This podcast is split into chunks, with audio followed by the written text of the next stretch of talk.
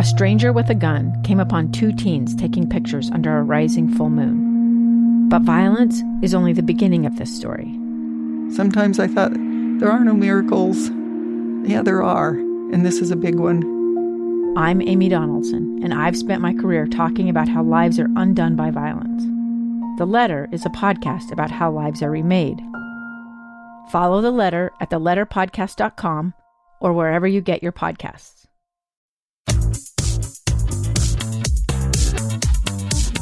Welcome to Counseling on Demand. I am your host, Fred Riley. Hey, thank you as always for tuning in to today's podcast. So, today we're going to be talking about uh, teens. We're going to be talking about what often looks like oppositional defiant disorder. Um, we're going to talk about uh, a different take on it. Um, we're going to talk about symptoms and what to look for. And then we're going to talk about the reality, which is this is more about family dynamics. I've worked a lot with youth and I've worked with a, a lot with parents. And I tell you what, as each year goes by, I find out more and more that we're really misunderstanding things. And so we have we have youth that are misdiagnosed. They're placed in like residential treatment. And again, I've I've worked in residential treatment, but the idea is I'm learning more and more is that uh, the family is operating on this idea that the child is the problem or the teenager versus a symptom of the problem, and they're kind of the uh, pressure gauge, if you will, and we're mislabeling it. We're mis- we're labeling it as oppositional defiant. Why? Because mom and dad come in and say he's irritable, he walks out of the house, he doesn't come back on time the, you know, he, he yells, he swears, all these different things.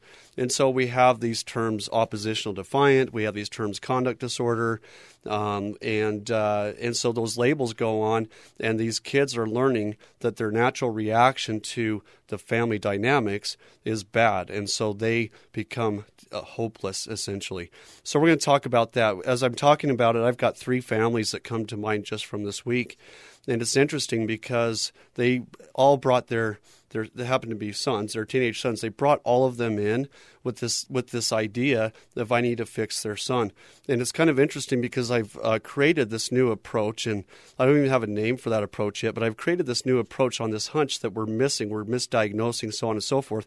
And so, what I did with all three of these families, and I did this a couple weeks ago as well, is I walked them through this exercise. And it's interesting because we just went from a son, but within 50, 55 minutes, we went from an oppositional, defiant son, um, uh, irritable, not listening, rude, all those different types of things.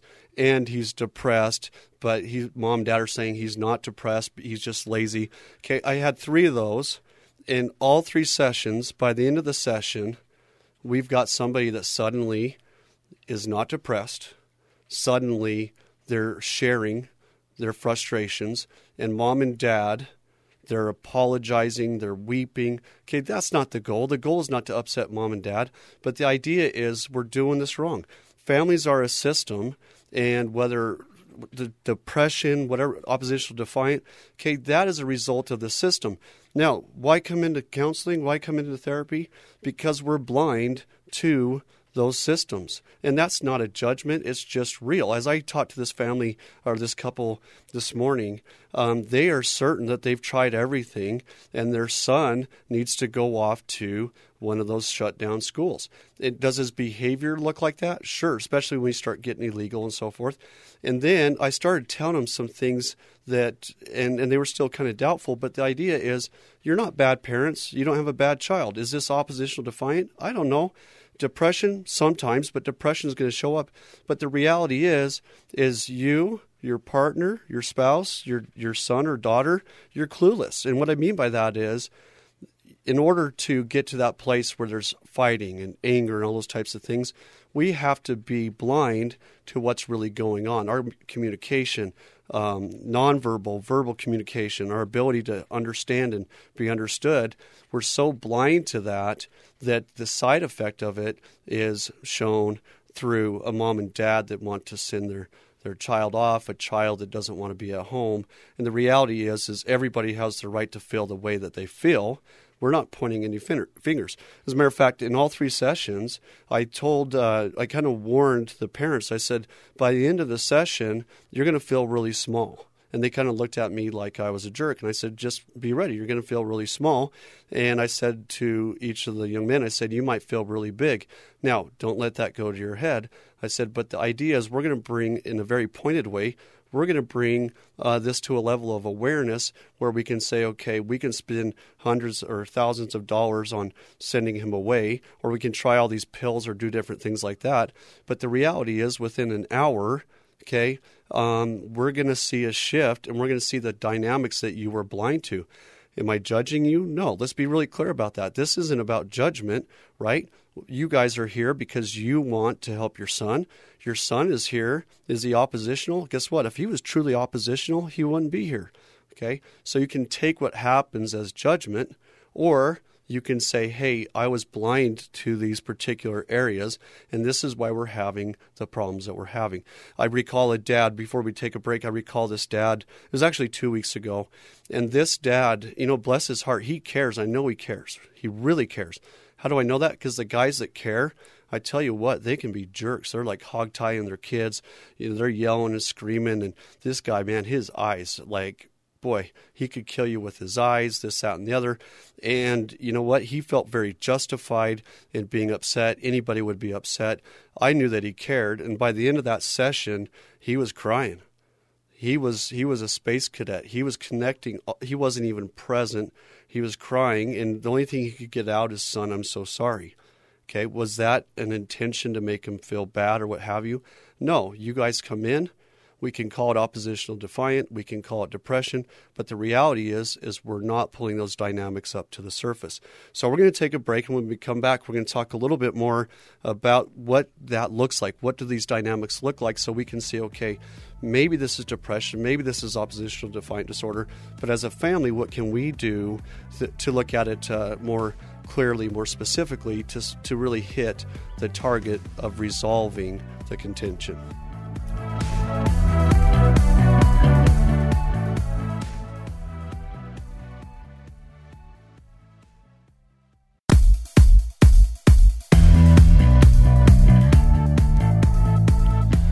Right, welcome back to Counseling on Demand.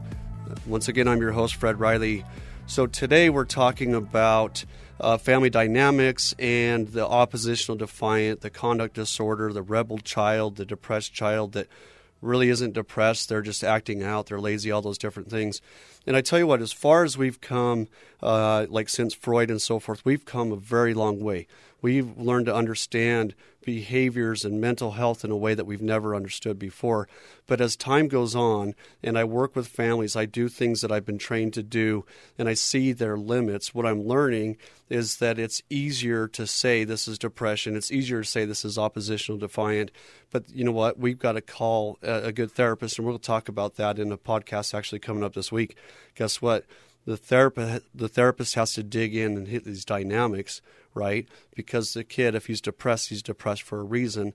Are we looking at judgment? No, we're looking at dynamics. We're saying we're playing a role that we're blind to, and the evidence happens to come up usually through Uh, a teenager. They're starting to get more independent and they're going to start to express that independence.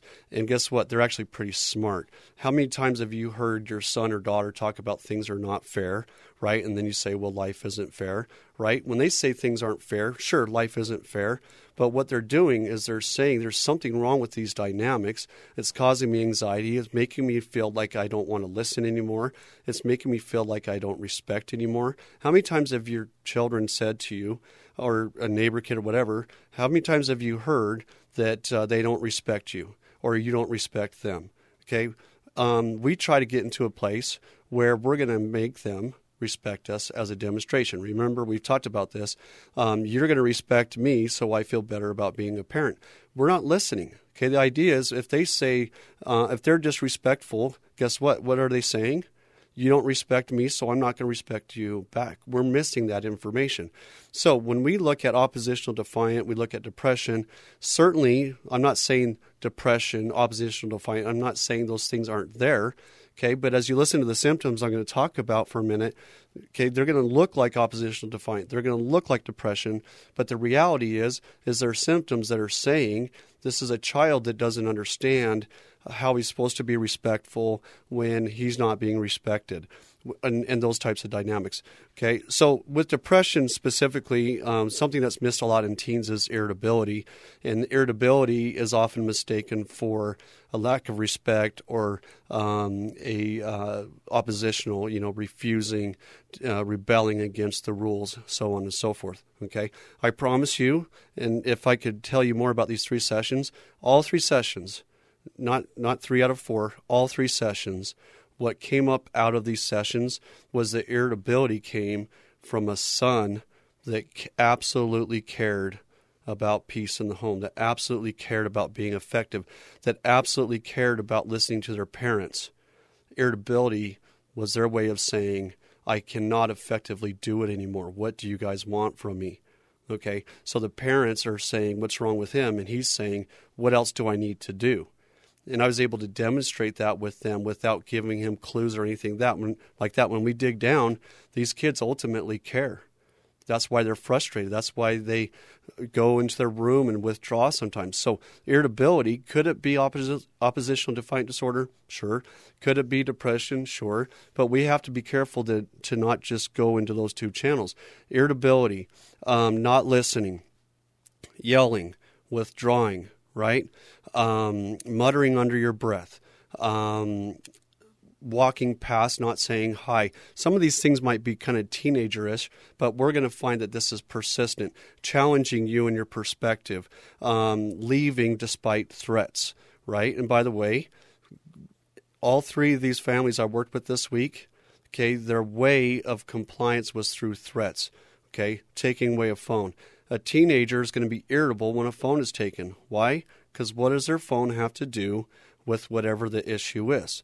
Okay, so the idea is our kids are very smart and they're trying to figure out their irritability and so forth is a demonstration that this doesn't make sense and that uh, they have identified that you're asking a behavior of them that you indeed don't do yourself or you do the opposite. You do that behavior, um, but your phone's not taken away. Now, do they need to work on talking respectfully and so forth? Sure. But the irritability, the difficulty sleeping, poor appetite, withdrawal, um, hanging out with friends, not being home very often, um, type of friends that they hang out with, um, uh, sometimes cutting in more extreme cases, those types of things.